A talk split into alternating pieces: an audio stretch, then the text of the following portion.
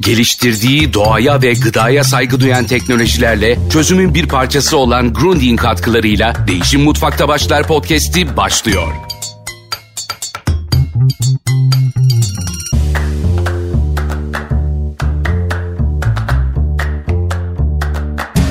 Merhaba, ben Elif Ergu.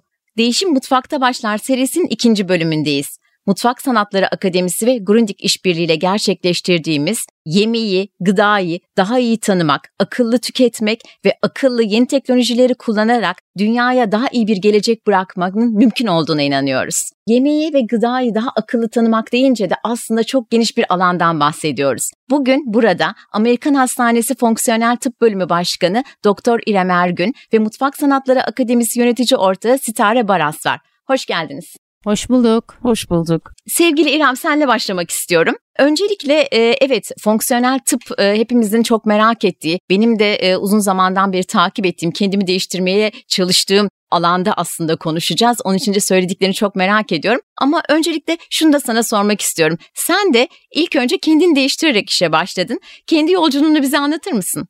Evet, fonksiyonel tıpla tanışmam, e, tamamlayıcı tıpla ilgilenmemle başladı ama kendi rahatsızlıklarımın çözümünde özellikle fonksiyonel tıp büyük değişim yarattı. 2016'da fonksiyonel tıpla tanıştım.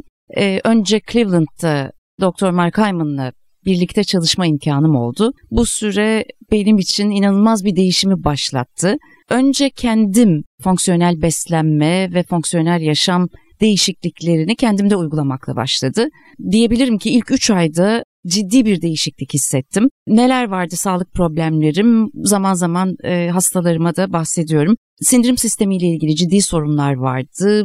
Reflü problemi, migren yaklaşık 15 sene migrenle ilgili tedaviler aldım.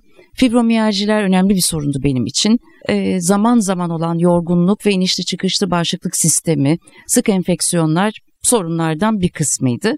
Beslenme, uyku, fiziksel aktivitem, stresle ilgili çalışmalarım e, ve ilişkiler e, açıkçası büyük değişim yarattı ve Cleveland'daki bu tecrübe ve kendimdeki değişimlerden sonra e, fonksiyonel tip benim bundan sonra yapmak istediğim alan dedim ve bu şekilde yolculuk başladı.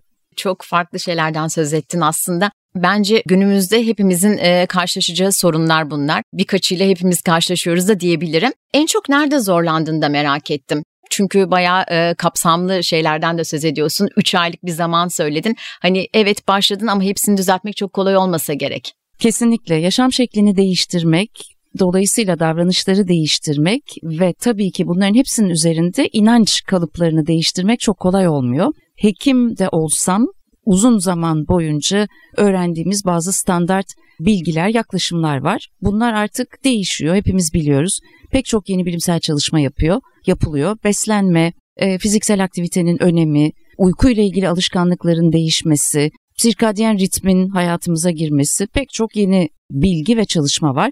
Dolayısıyla bunların hepsini birden değiştirmek, yenilemek çok kolay olmuyor. Beslenme birçok kişi gibi galiba benim de zorlandığım ilk konu oldu. Çünkü herkes gibi dengeli beslenme dediğimiz zaman her şeyi yemek olarak bunu algıladığımı söylemeliyim. Kalori olarak hiçbir zaman çok yüksek olmasa da benim bedenimle nasıl bir etkileşimde olduğunu fark etmediğim ve hiç düşünmediğim hemen hemen her gıda grubunu yiyordum. Bunu değiştirmek ve eliminasyon, fonksiyonel tıpta hep eliminasyonla başlıyoruz. Yaklaşık %80 hastada ben de eliminasyonla başladım. E, hayatımıza bir şeyler katmak sanki daha kolay ama elimine etmek gerçekten zor. Bir şeyleri çıkarmak hem de bir süre için tam olarak çıkarmak, e, maruziyeti kesmek çok kolay bir şey değil ama etkileri dramatik oldu bende. Elimine ettiğim her gıdanın ve yeniden düzenlediğim, vücuduma aldığım, yediğim yepyeni çeşitli gıdanın etkileri o kadar pozitifti ki 3 aydan itibaren açıkçası hiç e, geri dönmedim. Yani yaklaşık 5 senedir aynı sistemin keyifle içindeyim. Ee, en çok şekeri bırakmak zor diyorlar doğru mu? Doğru. Çok doğru. Peki o zaman biraz böyle daha e, genel bir soru sormak istiyorum. Şimdi şeker deyince e, yeme alışkanlıkları aslında çocuklukta kazanılıyor. E, ama görüyoruz ki e, bunun etkilerini de daha sonra hayatımızda çok acı şekilde ödüyoruz. E, yanlış beslenme alışkanlıklarının. Ama şu da var. E, şimdi seni de dinleyince ve bu fonksiyonel tıpla ilgili e, verileri de okuyunca aslında sonradan değişmek de mümkün ve e, telafisi de mümkün olabiliyor. Bu örnekler çok fazla. Beden kendini toparlayabiliyor. Doğru beslenildiğinde de belli bir süre sonra sonuçlar alınabiliyor. Doğru söylüyorum değil mi bunları? Ee, Kesinlikle. Peki o zaman burada e, sözü Sitare'ye de vermek istiyorum. Yeniden e, sevgili İrem sana döneceğim. Sitare bu noktada Mutfak Sanatları Akademisi'nde siz çok farklı çalışmalar yapıyorsunuz. Evet gençleri yemek ile ilgili birçok insanı eğitiyorsunuz. Sonra onlar restoranlarda, otellerde çalışıyorlar. Kimisi yalnızca evinde daha doğru sağlıklı yemekler yapmak istiyor. Ama bir de çocuklar var. Onlar da sizin ilgi alanınıza giriyorlar mı? Senin bunca yıllık gözlemlerin neler? Çocuklar girmez olur mu? Hem de çok e, giriyor. Çok e, tutkuyla takip ettiğimiz bir konu oldu. Çocuklara gıda bilgisini vermek konusu.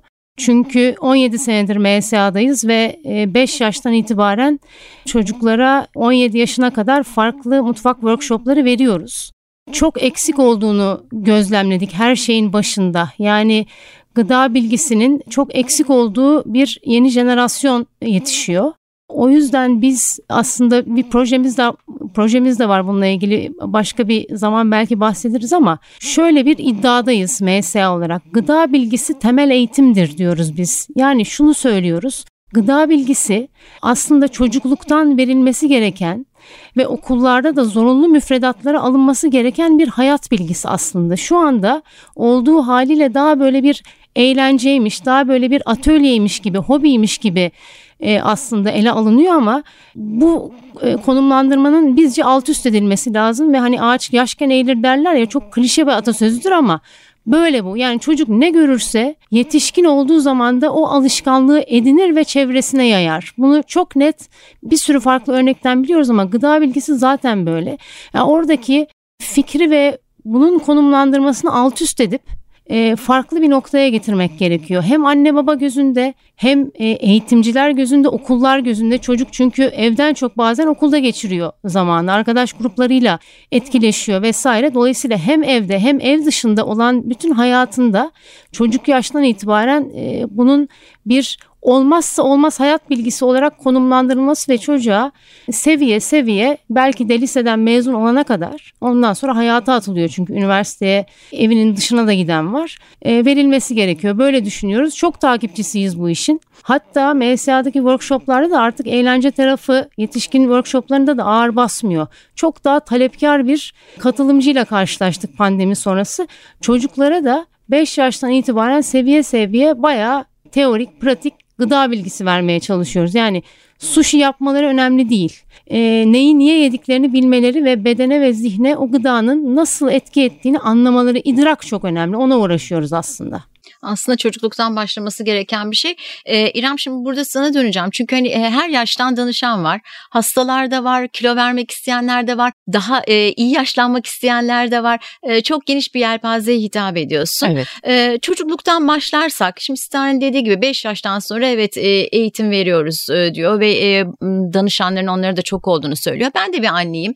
E, benim kızım şu anda ergen. En kolayı 0-4 yaştı çünkü tamamıyla benim kontrolümdeydi.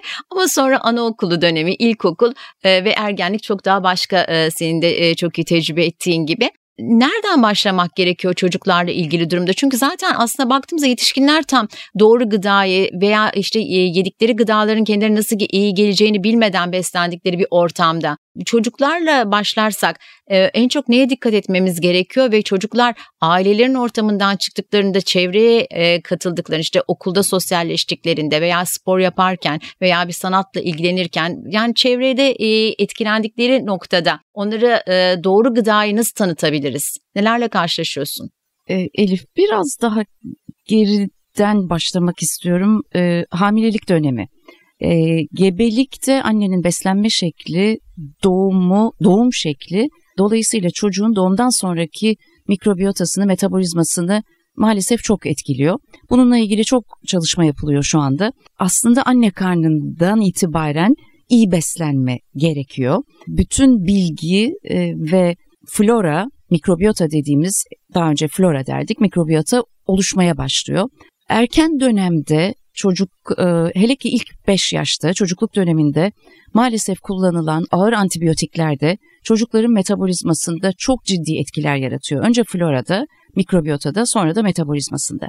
Yani aslında şu anda çok karşılaştığımız otizm, dikkat eksikliği, erken yaştaki kilo problemleri, çok erken yaşta görmeye başladığımız tiroid fonksiyon bozuklukları, anne karnı, çocukluk döneminde, bebeklik dönemindeki antibiyotikler, sonra da Sitare'nin de bahsettiği gibi hiç bilinçli olmayan beslenme şekilleriyle giderek ergenliğe gelmeden ve ya da ergenliğe geldiğinde bir sürü sağlık problemiyle kar- karşılaştığımız çocuklar ve gençler oluyor.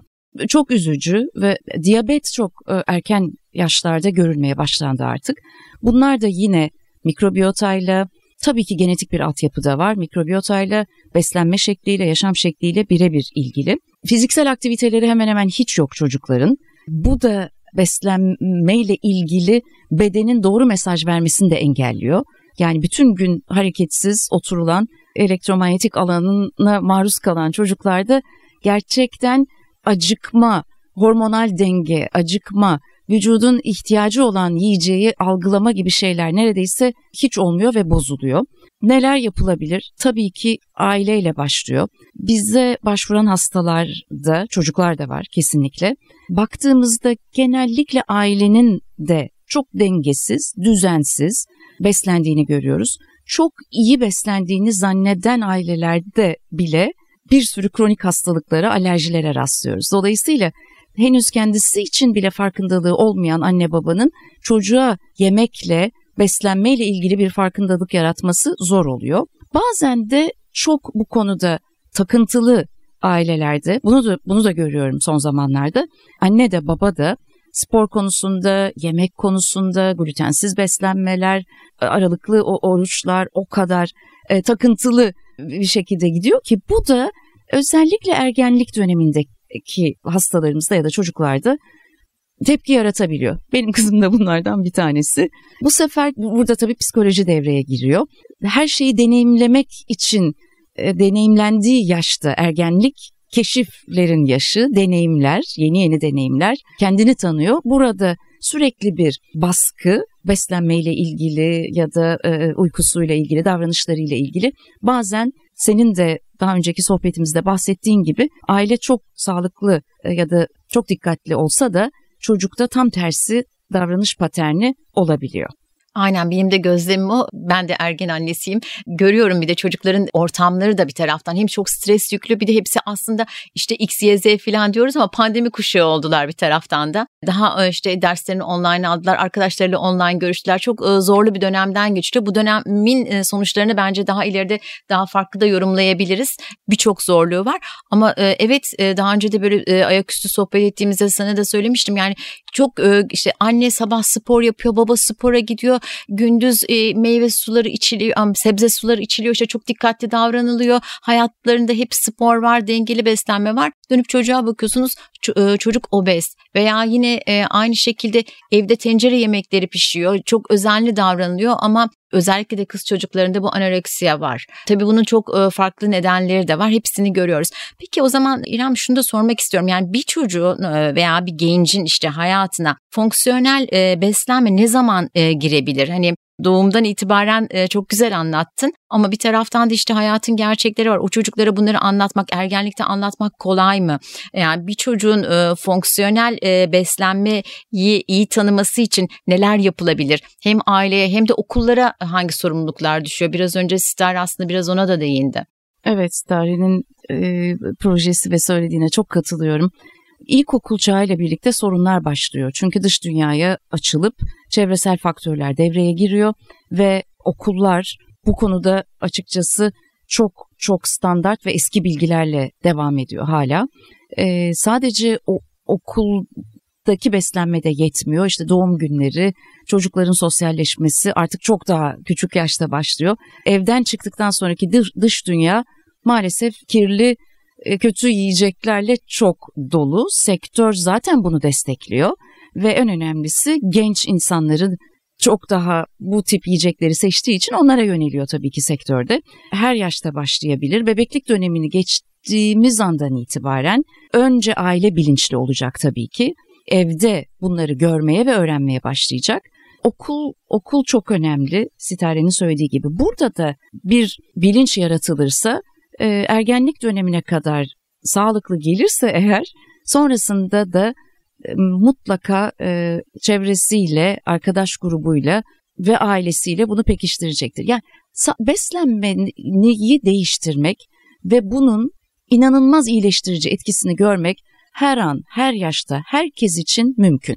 Nereden nereden başlanırsa kesinlikle. Yani bir bir yaşı yok ama çocukluktan itibaren çok kötü alışkanlıklar olduysa tabii ki değiştirmek daha zor oluyor izleri oluyor zaten. Hani izleri de oluyor elbette. Biraz önce telafisi mümkün ama tabii o telafi edebilmek için çok fazla daha fazla çabaya ihtiyaç oluyor ve geç olmadan bu çabaların da gösterilmesi gerekiyor. Peki hem sen kendin e, özel hayatında değiştirdiğin için de e, sormak istiyorum. Şimdi bizi dinleyenler de vardır. Ben de bu anlamda aslında kendi sorumu sormak istiyorum sana. Evet ben de fonksiyonel beslenmeye başlamak istiyorum ama nereden başlayacağımızı bilmiyoruz. Yani çoğu insan da bunu bilmiyor. Nereden başlamamız gerekiyor? Bu yoksa kişiye özel bir bilgi mi? Kronikleşmiş sağlık sorunları varsa, alerjiler, kilo problemi, sindirim sorunları, uyku problemleri, kronik ağrılar, kronik yorgunluk. Buralarda başta beslenme olmak üzere yaşam tarzının getirdiği kök nedenler neler? Bütün bunlara sebep olan beslenme şekli ve yaşam şekli yanlışlıkları neler? Bunları tespit etmemiz gerekiyor tabii.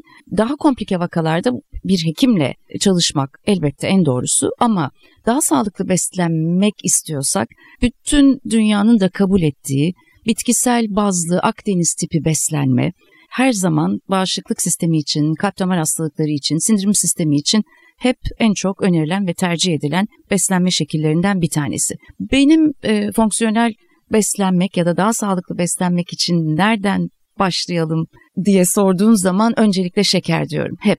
Bütün rahatsızlıkların altında, e, kronik rahatsızlıkların altında insülin direnci ve şekerle ilgili problemler çok net. Hatta Alzheimer'a tip 3 diyabet deniyor şu anda. Yani beyindeki şeker hastalığı deniyor. Bu şekilde e, tanımlanıyor ve çok çalışma var bununla ilgili. Şekeri kesmek en zor olan gibi görünse de her şey kademeli çok daha kalıcı oluyor. Peki hani böyle bazı e, vardır ya e, günler e, sigarayı bırakanlar için de söylenen şey yok 21 gün yok 40 gün filan. Şeker için böyle bir gün var mı? Evet e, ben 28 gün yapmaya çalışıyorum. 28 günden sonra inanın pek çok hasta e, Türk kahvesini bile bir parça şekerle bile içemediğini söylüyor. İçemedim diyor. E, ben öyle birisiyim mesela ben e, normalde tatlı tüketmeyi seviyorum, çikolata falan seviyorum ama işte e, tatlı içeceklerin hiçbirisini içmiyorum. İşte kahve ve çayı şekerli asla içemem. Hani yavaş yavaş bir adım attım ama çok kolay olmadığını söyleyebilirim. Ama 3-4 gün yapmadıktan sonra gerçekten şekerli bir kahve içemiyorsunuz çünkü kahvenin tadını alamıyorsunuz.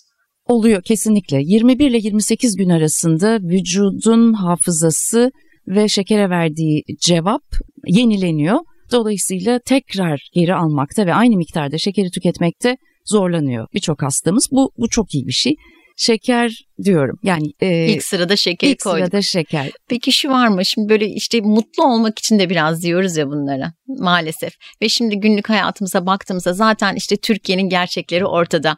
E, dünyadaki sıkıntılar, işte iklim krizi, işte çocuklarımızın geleceği ne olacak? İşte ülkede enflasyon, bir, bir yani saymakla bitmez aslında so, e, sorunlar. Hiç onlara girmeyeyim.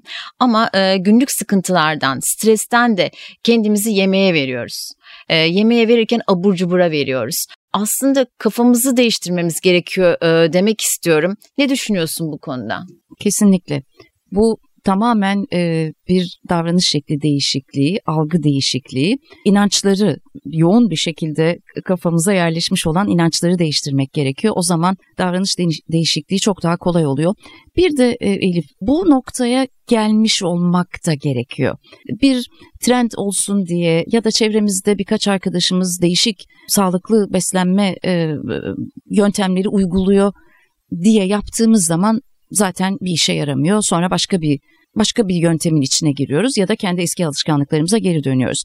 Gerçekten sağlığımızı kaybetme noktasına geldiğimizi hissettiğimiz anda ki bu mutlaka çok e, ağır hastalıklar olması gerekmiyor.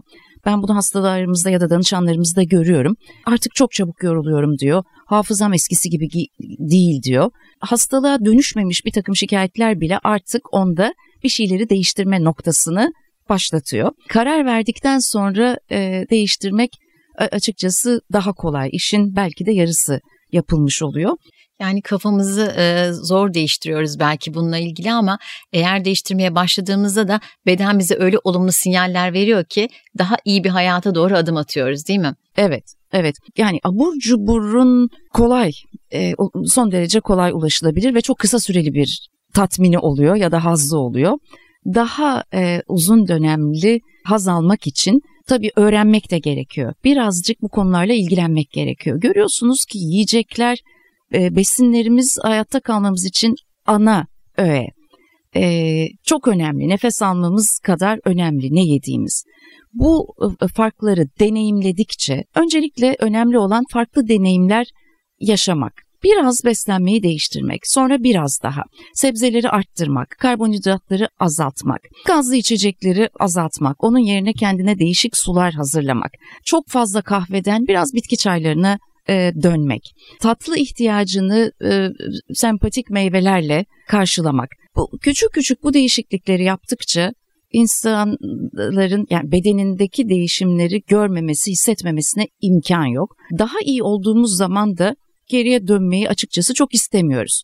Kim ister Kim ki ister, tekrar tabii ki. evet tekrar uykusuz e, sindirim problemli reflüyle baş ağrılarıyla dolaşmayı ama ilk adım gerçekten beslenme ve beslenmeye de tabii çok şey giriyor. Sitare'nin çok iyi bildiği konular e, neyi ne zaman yediğimiz, nasıl pişirdiğimiz, ne kadar tükettiğimiz, birbirleriyle etkileşimleri her şey devrede. Aslında çok da güzel bir hobi bence beslenmeyle ilgilenmek. Önce sıkıntılar artık belli bir noktaya gelmesi gerekiyor. Sonra ilgi başlıyor. İlgiyle birlikte öğrenme ve tecrübe ondan sonra bir yaşam şeklini haline dönebiliyor. E, bunu başaranların zaten hem daha sağlıklı olduklarını hem de daha parlak göründüklerini görebiliyoruz aslında. E, işin e, çok farklı noktalarında büyük bir değişim başladığını hepimiz gözlemliyoruz. Konuşurken aslında e, biraz önce böyle hızlıca geçtin. Ben de çok yakından takip ediyorum Oksijen'deki tüm yazılarını aynı zamanda da arkadaşın Mark Hyman sürekli söylüyor ya yani tabağınızdaki yemek aslında ilacınız. Evet. E, bence de çok doğru ama şu nokta var Star'ın de özellikle e, alanı e, senin de alanın sormak istiyorum. Peki evet iyi gıdaya ulaşmak hiç kolay değil. Eskiden daha kolaydı. İyi gıdaya ulaşmak için ne yapmak gerekiyor? Senin hayatında olduğunu biliyorum, Star'ın hayatında da olduğunu biliyorum. Daha sade yaşıyorsunuz daha sade besleniyorsunuz. Evet. Hem İrem sen yanıtla lütfen ve Star lütfen sen de arkasından yanıtla daha sade ve sağlıklı beslenmek nasıl mümkün olabiliyor? İyi gıdaya nasıl ulaşmamız gerekiyor? Benim genel olarak yaşan felsefem ve yaşantımdaki değişikliklerden birisi de e, daha sade ve rafine yaşamak ve beslenmek. Bunun için e, aslında Türkiye yine de zor bir ülke sayılmaz. Doğal gıdaya, gerçek gıdaya ulaşmak eğer isterseniz mümkün olabiliyor. Ben olabildiğince organik tüketmeye çalışıyorum. Yiyecekleri çok fazla birbiriyle karıştırarak enzim sistemimi ve sindirim sistemimi yormuyorum. Gerçekten çok sade besleniyorum ve bunun enerjim üzerindeki etkisini anlatamam. Danışanlarla da aynı şeyi deneyimliyoruz. Büyük büyük sofralar, önden ayrı yiyecekler, ana yemekler, sonra değişik tatlılar, bu tip şeyler oldukça az. Fonksiyonel yiyecekleri tercih ediyorum. Seb- sebzeler çok kıymetli. Sebzeler maalesef sadece Türkiye değil Avrupa'da da dünyada da bir sorun. Tarım ilaçları açısından e, tehlikeli. Onları iyi araştırmak gerekiyor. Gerçekten tarım ilaçlarına ve kimyasallara en az maruz kalmış meyve ve sebzeleri tercih etmek gerekiyor. Ve mevsimde tüketmek gerekiyor herhalde değil mi? Evet mevsimde tüketmek de çok önemli. Bu e, bunu da seviyor. E, bilmiyorum Türkiye'de kültürümüzde mi var? Yani yazın olan yiyecekleri dondurup kışın yemek, kışlık yiyecekleri yazın e, yiyorlar ama doğa tamamen o kadar akıllı bir şekilde mevsimlere göre bitkileri, yiyecekleri yaratmış ki bizim bağışıklığımız için, metabolizmamı denge, metabolizmamızı dengelememiz için son derece uyumlu mevsimsel meyve ve sebzeler var. Bunları da tabii ki takip etmek gerekiyor. Çok bazen zor gibi görünüyor. Ee, hiç eğer bu, bu tarafta bir yaklaşımınız yoksa zor gelebiliyor. Ama başladıktan sonra çok da keyifli. Alışverişi herkese kendisinin yapmasını genellikle öneriyorum. Çünkü bedeniniz, ruhunuz e, hangi ihtiyaca, hangi renklere, hangi minerallere ihtiyaç var onu söylüyor. Uzun zamandır yemediğiniz bir sebze orada duruyor. Bundan alıp yapsam ne kadar iyi olur diyorsunuz ve çok da çok da iyi geliyor. Dolayısıyla e, yiyecekler evet ilaç aynı zamanda da bilgi. Çeşitliliği arttırmak çok çok önemli. E, mikrobiyotadan bahsedersek bu konu da ona giriyor. Çeşitlilik de çok önemli ama taze zamanında gerçek yiyecek. Yani işlem görmemiş gerçek yiyecek yiyiniz diyoruz herkese. İçinde ne olduğunu bilmediğim hemen hemen hiçbir şey yemiyorum ben. Aslında en doğrusu bu sanıyorum yani e, evet lezzeti güzel ama içinde ne var bunu diyoruz ya hani o içindekini bir öğren ondan sonra ye. Evet. Tare sizin uzmanlık alanınız Yo, ama yani çok e, gerçekten de e, özellikle son dönemde e, biraz önce e, Ramas'ta çok güzel ifade etti sebzeler ama sebzeler işte yeşil sebzelerde yok bilmem ne var işte kök sebzeler şöyle filan dediğimizde hepimizin bunları iyi biliyor olması lazım. Özellikle mesela kış aylarında çok fazla sebze var. İşte e, tarım ilaçlarına maruz kalıyorlar. E, nasıl ulaşacağız iyi gıdaya? Valla öncelikle şöyle söylüyoruz biz iyi gıdaya ve e, doğru gıda bilgisine, güvenli gıda bilgisine ulaşmak bir insan hakkı. Dolayısıyla biz şunu gözlemledik e, çevremizde çok olduğu için hem bu anlamda e, tüketici hem de tedarikçi pandemiden sonra bıçak gibi kesildi ve e, sanki bir milat oldu. Şöyle ki inanılmaz bir daha iyi gıdayı, daha kaliteli malzemeyi nereden bulurum diyen bir ev tüketicisi çıktı ortaya. Burada da e, tamam e, elimizde her türlü medya var ama inanın bana e, üretim yapan küçük çiftlikler bulundu, araştırıldı e, bununla ilgili komüniteler var. Mesela bayağı e, tüketiciler e, gruplar oluşturdular, paslaşıyorlar. Ben bugün şöyle bir çiftlik buldum, yumurta alıyorum. Ben bugün şöyle yoğurt yapan bir üretici buldum, destekleyelim. Daha çok üretsin, adrese kadar gönderiyor diye. Yani inanılmaz bir ev tüketicisi talebi oluştu. E buna cevap veren bu sefer tedarikçiler ya bu işin girişimcisi olmaya karar verdiler. Ya olan e, üreticiler zaten biz buradayız demeye başladılar. Artık Instagram ve diğer mecralar da var e, erişim konusunda. E, çok hani business to business derler ya aslında e, consumer to business e, tüketiciden oh. üreticiye bir e, bağ oluştu çok kuvvetli. Dolayısıyla e, bu çok da hızlı artıyor. Her gün mesela bizim workshoplarımızdan çıkan katılımcılar bize çok sorarlar. Kullandığınız yumurtayı nereden alıyorsunuz? İşte maydanozu e, hangi tedarikçide alıyorsunuz diye artık tabiri caizse ev tüketicisi daha kaliteli malzemenin peşine düştü. Böyle bir talep başlayınca bir kar topu gibi büyüyor ve o zaman tedarikçi tarafı da sektör tarafı da buna ayak uydurmak zorunda kalıyor. Bu çok önemli bir değişim. Bir shift oldu aslında özellikle pandemiden sonra. O da tabii ki pandemiyle beraber aslında İrem'in hep baştan sona söylediği beslenmenin bedene ve zihne faydası o kadar çok sorgulanmaya ve anlaşılmaya başladı ki mecbur kalındı artık o ne yediğine bakmaya aslında. Dolayısıyla ha kaynağına gideyim ben o zaman oldu. Mesela çok ciddi bir sent pazarlarına dönüş var. Organik pazarlar keza aynı şekilde soruluyor.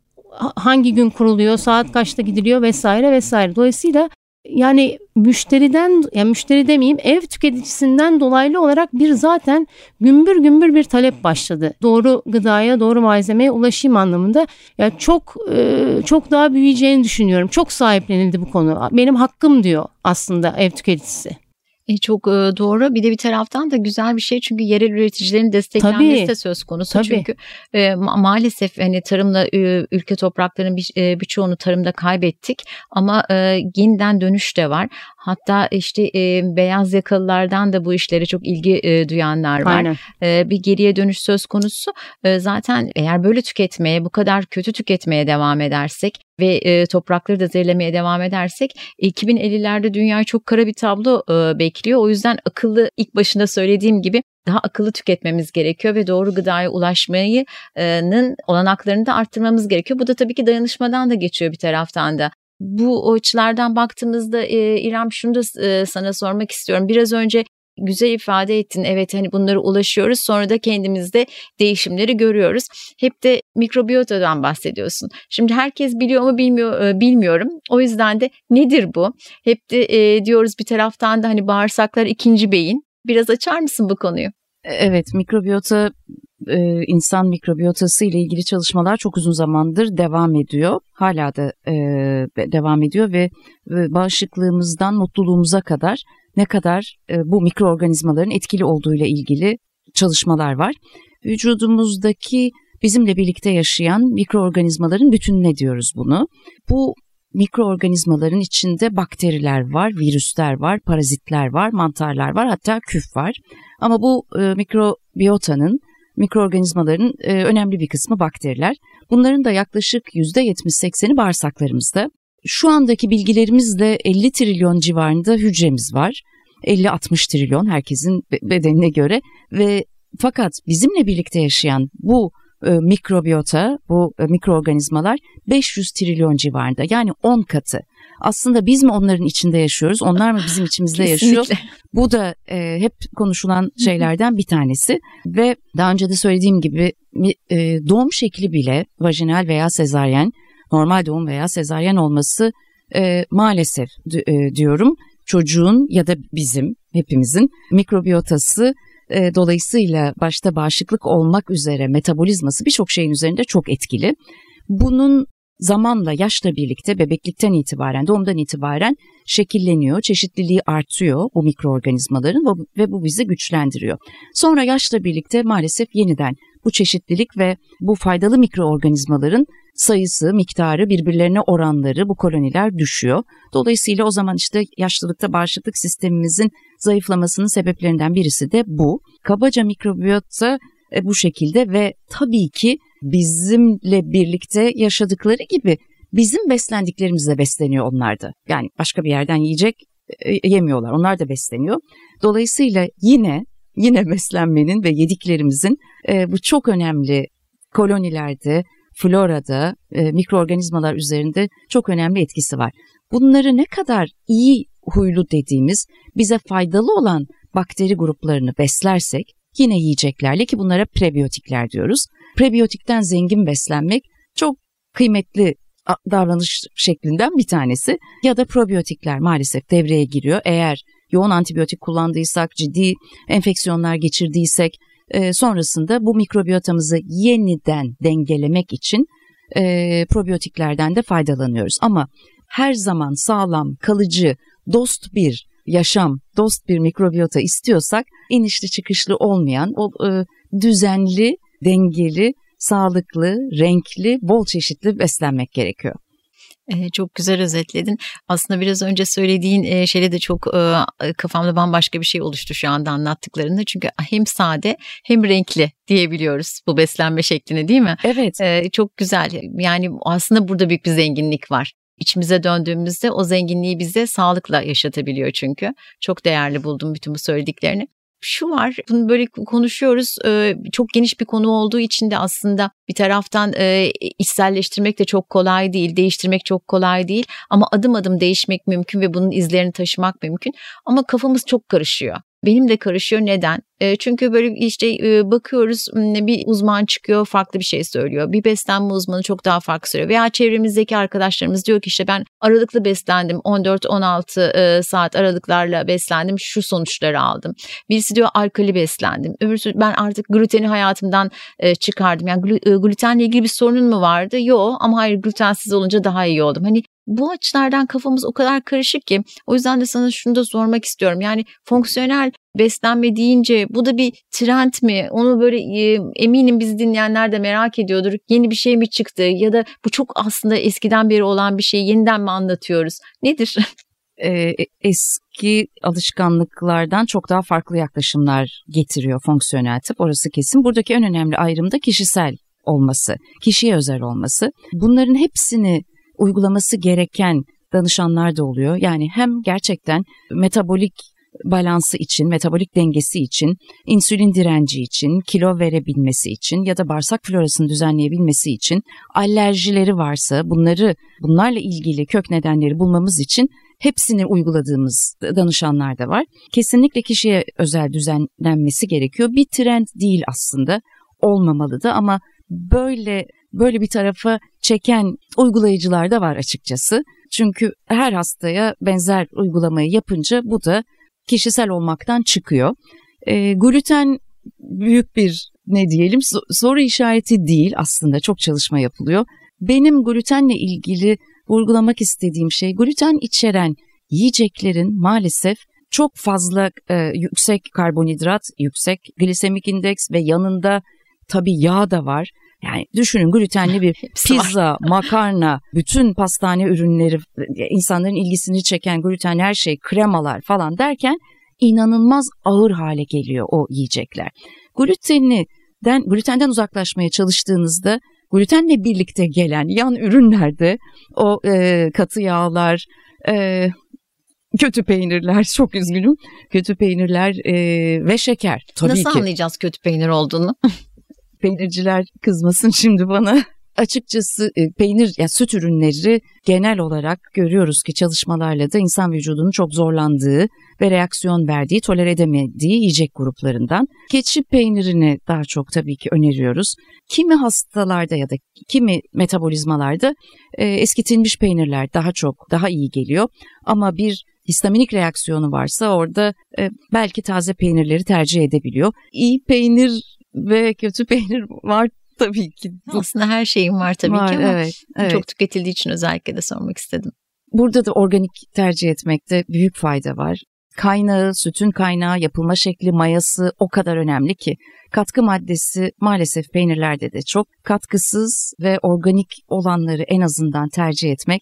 Çok tuzlulardan ziyade daha taze peynirler de güzel. Yani taze ve eskitilmiş peynirleri e, iki uçta tercih ediyoruz.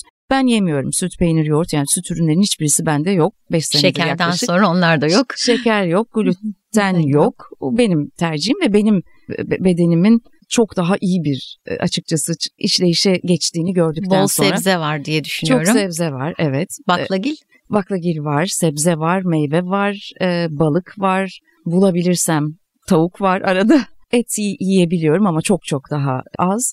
Yani ceviz, badem gibi bu yağlı tohumlar, baharatlar, e, yumurta, avokado, mantar mesela şahane bir kaynak. Onu da çok e, tüketmeye çalışıyorum. Yine onu da e, güvenebileceğiniz bir yer bulabilirseniz tabii ki. Aslında çeşit çok, yiyebilecek şey çok fazla. E, sebzeler zaten en kıymetlisi diyebilirim. Peki şimdi biraz önce Starry Semt pazarlarından bahsetti. Ee, sen kendi alışverişini kendin yapmaktan bahsettin ve birçok kalemi aslında bir, bir şekilde çizdin. Hani alışverişinde asla olmayanlar var diye anladım ben. Peynir yok, süt yok, yok e, şekerli yok. hiçbir şey yok. Alkol yok. E, alkol yok aynen öyle. E, eminim ben dinleyenler merak ediyorlar. Evet fonksiyonel beslenmeye geçeceğim. Peki bu fonksiyonel beslenme gerçekten çok pahalı bir iş mi? Söylediğin gibi aslında bir taraftan da önemli bir harcama kalemi dışarıda kalıyor. Mesela tatlılar, alkol, tabii mesela sigara önemli bir biz bütünsel yaklaşıyoruz. Beslenmenin yanında yaşam şekli diye de bahsettik. Buna teşvik ediyoruz. Bu tip evet. e, alışkanlıklar azaldığında yani gerçekten hamur işleri, karbonhidratlar, alkol, sık sık dışarıda yemek biraz daha kendi yemeğini e, yapmak devreye girdiğinde çok da pahalı olmuyor aslında. Doğru söylüyorsun. Bir taraftan da evet hani uzun süre hepimiz evimizdeydik. Daha çok işte pandeminin getirdikleriyle evde yemek yapmaya özen gösterdik. Bir taraftan da dışarıda yemek yemeyi de çok özledik. özledik görünüyor o da. Star'ın eminim benden çok daha farklı da gözlemleri vardır. Ama bir taraftan da işte bütün bu nedenlerle dışarıda yediğimiz yemeği de seçmemiz gerek. Peki nasıl seçeceğiz? Hani burada nelere dikkat etmemiz gerekiyor ve hani bu ekonomik koşullarda restoranlar buna nasıl özen gösteriyorlar? Onlar nasıl değişiyorlar, dönüşüyorlar? Bence yine müşteri talebiyle dönüşecek iş. Çünkü İrem çok güzel söyledi. Bu bu iş kişisel ve insan bir kere bedeninde veya mental olarak hissettiği zaman yaptığı bir şeyin sonuç verdiğini, onu bir daha bırakması mümkün değil. Artık hayatını iyice yerleştirmeye çalışır tam tersine. Dolayısıyla o idrak e, olduktan sonra da evde de olsa, iş yerinde de olsa, restoranda da olsa mutlaka kendi deneyimini her seferinde daha iyi kılacağını bildiği yemeği seçer. Ha en güzel bu anlamda en kaliteli şey menüde olmayabilir ama yine ona en yakınını seçmeye meyleder diye düşünüyorum. Yani kendimden örnek vereyim. Hani aslında hepimiz neyin iyi gelip gelmediğini bir şey yediğimizde bedenimizde biliyoruz da fark etmiyoruz. Yani ona odaklanmıyoruz ama aslında beden her şeyi söylüyor. Ben her bulgur yediğimde ki çok severim maalesef davul gibi şişerim. Şimdi bir sonraki bulgur e, seçeneği önüme geldiğimde artık düşünüyorum. Yani ben nasıl bir stare olmayı seçiyorum? Karnı şiş, bütün gününü mutsuz getirecek bir stare mi yoksa e, bulgur yerine başka bir şey tercih edip fıstık gibi bir gün geçirecek stare mi? Ben artık bunu kovalıyorum evet. Çünkü sonucunu biliyorum. Test ettim, kanıtladım. Dolayısıyla hep iyi hissetmek üzerinden gidiyoruz. Fonksiyonel e, beslenmenin de bence özünde e, birey var. Onun nasıl hissettiği var. Hep e, bir üst ihtimali diyoruz hep. Onu yaşayabilmesi var ki yaşamda da aksın. Dolayısıyla onu idrak ettikten sonra artık evde mi, restoranda mı, okulda iş yerin, mı? okulda mı? E, aynen. E, hele ki çocuklarda bence çok daha çabuk geliyor o idrak bu arada. Dolayısıyla e, şey fark etmeyecek o zaman. Her seferinde daha iyi olanı seçecek kendine. Bu çok önemli. Bir de demin dediğim sebepten pandemi çok ciddi bir e, hepimize böyle küt diye bir şey oldu. Yani bir milat oldu. E, müthiş bir tüketiciden gelen talep var bu yönde zaten. Ben bilmek istiyorum artık ne yediğimi diyen bir e, şey var, e, tüketici var. Hatta artık pişirme tekniklerine kadar kovalayıp bunu sorgulayıp araştıran bilen ve restoranlarda çok farklı sorular soran bir e, tüketici de var artık karşımızda. Bu çok olumlu bir e, bence dalga. Çünkü değişimi yaratacak en büyük kaldıraç diye düşünüyorum ben. Her şeyin bireyden başlaması gerekiyor talep olarak. E, tabii hem e, nasıl e, yani ürünlerin nereden geldiği, Kesinlikle. e, nasıl pişirildiği Aynen. ve daha sonra atıkların da ne olduğunu soran e, Kesinlikle, değil mi? evet. Ve bir Aynen dönemdeyiz. Hatta biraz önce de idrak dedin çok e, hoşuma gitti. E, gerçekten de öyle çünkü bu gerçekleri idrak etmezsek e, gelecekteki kuşaklara bir şey bırakamayacağımızı hepimiz e, Aynen fark öyle. ettik. Peki şu da var herhalde değil mi? İşte çevreye saygılı üretimden bahsediyoruz. İklim krizinin etkilerinin farkında olan, işte atıksız yaşamak isteyen, daha az tüketmeye odaklı ve hatta vegan kuşaklarda geliyor mu? Bunu e, yanıtlar mısın? Nasıl gözlemlerin? Valla geliyor. Şimdi niye biz gıda bilgisini çocuklara çok küçük yaştan vermelidir diyoruz? Her şey zincirleme buna bağlı. İnsan bilmediği bir şeye saygı duyamaz, peşinden gidemez, onu destekleyemez. O yüzden küçük yaşta verilen o e, bilgi ve sorgulama e, hayatın içinde gelişerek, büyüyerek devam ediyor. O yüzden çok önemli olduğunu düşünüyorum. Biz yeni jenerasyona baktığımızda en azından e, hem çevremizdeki çocuklardan, arkadaşlarımızın hem MSA'ya gelen o çocuklardan e, gördüğümüz şu. Şimdi zaten pek çok farklı konudan veya mecradan bu iklim kriziyle çok iç içeler. Ve gıdanın ve gıda sektörünün buna etkisini de çok e, duyuyorlar zaten her yerden. Bir yandan işte hayvan hakları falan gibi konular var. Şu arada çok gündem. Mesela çok çocukta şuna bile rastlıyoruz. Ben veganım diyor. Niye diyoruz? Çünkü hayvanlara çok saygım var diyor. Hayvanlar işte e, bir yemek olarak önümüze gelmemeli vesaire. Yani sadece hayvan hakları sebebiyle bile vegan olan bir çocuk var. Bu çok e, hassas bir aslında duygu.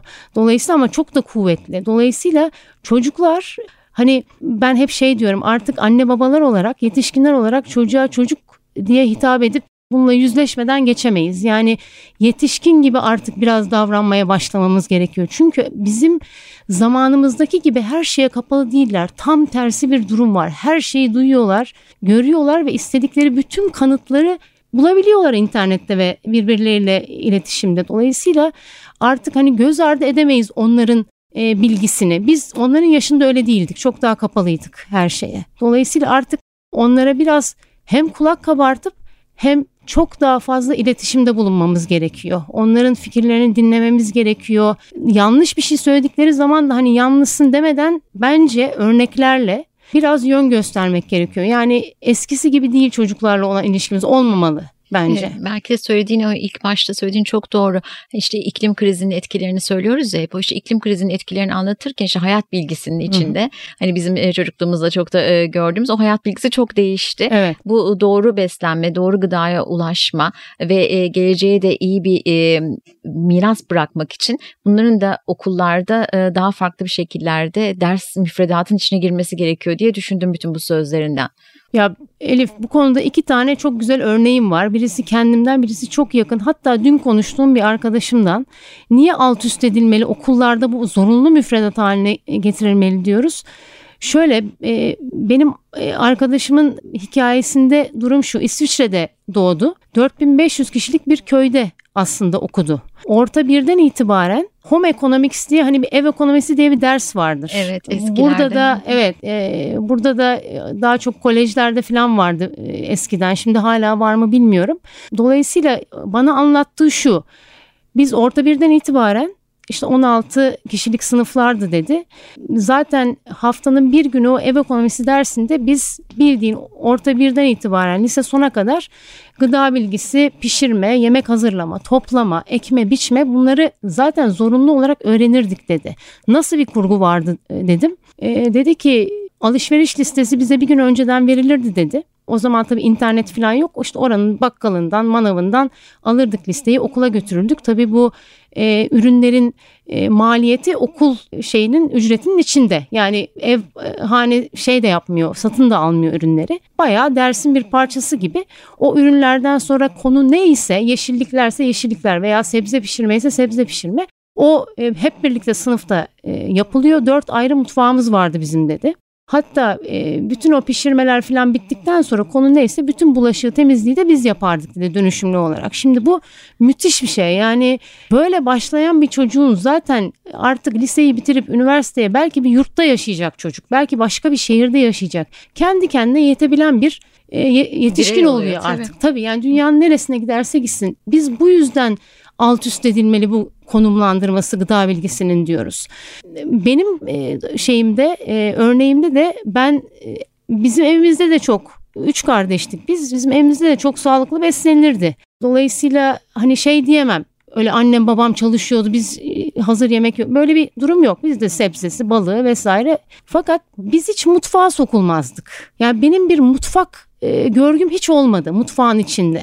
E, sen demin sordun ya peki okulda ol, okulda böyle bir eğitim olsa mutfakta şey evde nasıl devam edecek? Şimdi mutfakta da yine aynı fikir olarak bunun bir temel eğitim olduğu anne baba tarafından da kavranırsa belki çocuk küçük yaştan itibaren o mutfak operasyonun içine sokulabilir. Bir şeyi merak ediyorsa bir şeyin nasıl yapıldığını tabii ki gel öğren burada gel beraber yapalım denebilir. Yani Aa, ben aslında şey diyeyim ya yemek e, yap e, yemek kadar yapmak da haz verir insana. Kesinlikle öyle. Onlar bir özgüven verir tabii e, ki. Yani bir aslında çalışan bireyler de çok uzaklaştı. Tabii bir taraftan ki. da çocuklar aman çocuk okusun işte yok sporunu yapsın yok Aynen sanatla öyle. ilgilensin. Hani kendi yemeğini kendi bir hazırlasın bakalım Kesinlikle. içine neler koyuyor. Biraz önce İrem'in söylediği gibi belki baharatları keşfedecek. Kesinlikle. Belki bazı sebzelerin uyumunu keşfedecek, tadacak, deneyecek. Onlara imkan sağlamak Müthiş gerekiyor. bir merak ve Tabii. pratik özgüven veriyor. Ben liseyi bitirdiğimde başka bir şehirde üniversiteye gittim Türkiye'de. Yurtta kaldım. 3 üç, buçuk sene. Ya gerçekten orada ne kadar bu konuda bilgisiz olduğumu gördüm ve çok utandım. Yani anneme babama sorduğumu biliyorum. Ya hiç mi e, öğrenmeyecektik biz bu e, gıdayı, nasıl yemek hazırlanacağını. Bizim yurt binasında e, ortak mutfaklar vardı. Çok da e, iyi ekipmanlar vardı. Vallahi ben gıptayla bakıyordum. Kızlar e, acayip acayip yemekler yani kendi yemeklerini hazırlıyorlardı ya. ya bayağı e, o konuda hani dünya insanıydı hepsi benim gözümde ama ben bayağı sakat hissettim kendimi. Yani nasıl bilmem dedim ve çok utandım ve ne kadar kötü beslendiğimi o üç buçuk sene size anlatamam. Yani hep hazır yemek yedik. O kadar kötüydü ki galeta, beyaz peynir, işte ne bulursak erkek yurdunun Hatta kantini tost vardı. Yani tost, evet. hamburger. Çünkü yok malzemeyi alsam da bilmiyorum ki nasıl yapacağımı. Çok e, zorlandım ve çok radikal iki örnektir. Hem arkadaşımınki hem benimki. Hatta arkadaşım şöyle bir şey dedi. E, oradan açıldı konu zaten. İstare dedi MSA'da workshop'a katıldım. Yanımda 20-25 yaşlarında bir çift vardı. Ya dedi soğan nasıl kavrulur şefim diye soruyorlardı. Bilmiyorlar mı ya dedi soğanın nasıl kavrulacağını ya da dedim ki bilmiyorlar. Çünkü ben de bilmiyordum. o yaşta. Gerçekten yani çocuk o kadar şaşkındı ki. Çünkü kendisi orta bir de almaya başlamış o aslında eğitime, o bilgiyi. Aslında bir de görerek de öğreniliyor. E, tabii. tabii izlemek gerekiyor. E, tabii. Yani o, o işin içine girmesi Mutlaka. gerekiyor. E, ortaya çıkan iki farklı birey ne kadar farklı? Siyah beyaz. Tabii. E, maalesef öyle ama e, tabii işte e, aslında seride çok güzel söylemişiz şimdi seninle konuşunca ve İrem'le konuşunca hani değişim mutfakta başlar. E, gerçekten de öyle yani mutfakta e, geçirdiğiniz zaman o e, aldıklarınız ürünlerinizi saklama biçiminiz, e, kullanmanız, pişirmeniz e, kendinizi de değiştiriyor. E, gerçekten de e, şimdi e, ne kadar doğru bir iş yaptığımızı düşündüm bütün anlattıklarınızdan şunu sormak istiyorum böyle bütün bu sohbetin de sonuna doğru geliyoruz. Hep böyle yemekte mutluluk veriyor ya o haz duygusuna da hasretiz. Çünkü gerçekten de hepimizin hayatlarında zorluklar var. Şöyle arkadaşlarımızla bir yere gittiğimizde güzel bir şeyler yiyelim. Evimizde güzel bir sofra hazırlayalım. Ve güzel sohbetler eşliğinde lezzetli yemekler yiyelim. Bunlar gerçekten çok mutluluk veren şeyler. Son olarak şunu sormak istiyorum. Fonksiyonel beslenerek de bu mutluluğa erişebilir miyiz? Güzel evet e, Elif erişebiliriz tabii ki. E, hep biz alternatiflerden bahsettiğimizde diyetisyenimizle birlikte e, önce lütfen şunları bir süre yemeyelim, yavaş yavaş azaltalımla başlıyoruz. Büyük bir üzüntü ve yıkıntı oluyor danışanlarda. Sonra ama rahatlıkla tüketebileceğiniz yiyecekler dediğimizde tabii ki çok daha fazla. Uzun zamandır yemedi. Yani bir bir havuç salatasının zeytinyağlı çörek otlu bir havuç salatasının bile tadını unutmuş. Tek başına bir havucun e, ne kadar keyifle yendiğini. O yüzden fonksiyonel beslenerek haz almak çok mümkün ve e, sofralarda da gerçekten bir lokma yiyip daha candan, daha samimi, daha içten sohbetler yapmak, biraz daha doğayla kendinle iç içe olmak, haz alacak tarafı başka yerlere de çekmek işte yaşam şekli tıbbı da diyoruz aslında fonksiyonel tıbbı bir açıdan. Ki çok doğru çok doğru. Yaşam şeklinde yenilikler yapmak e, insana yeni hazlar da getiriyor yeni tecrübeler yeni idraklar. Onu ben de çok sevdim Sitare gerçekten.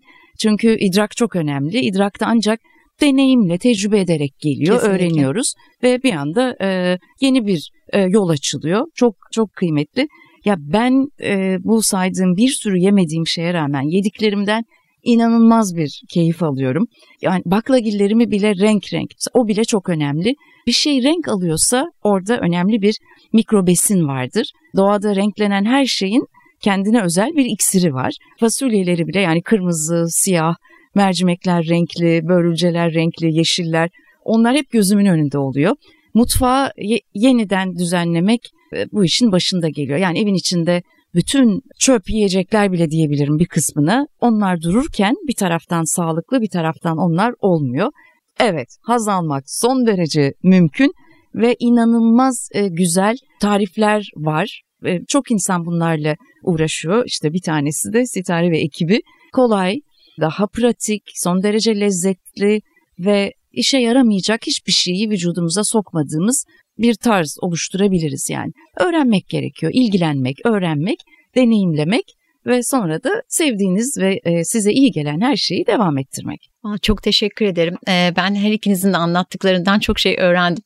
Umarım bizi dinleyenler de öğrenmiştir. Ama şunu da söylemeliyim. Ee, küçük adımlarla ben de değişmek istiyorum. Onun için hani buradan çıkar çıkmaz e, o küçük adımları atacağım. Değişim Mutfakta Başlar serisinin bu bölümüne katıldığınız için sizlere çok teşekkür ederim. Bir sonraki sohbette yeniden buluşacağız. Çok teşekkürler Stare. Biz teşekkür ederiz. Çok teşekkürler İrem. Çok teşekkürler Elif Stare. Bir dahaki bölümde görüşmek üzere. Lütfen siz de küçük adımlar atarak e, bu değişimin bir parçası olun. Bizi dinlediğiniz için çok teşekkür ederim. Geliştirdiği doğaya ve gıdaya saygı duyan teknolojilerle çözümün bir parçası olan Grundig katkılarıyla Değişim Mutfakta Başlar podcast'i sona erdi.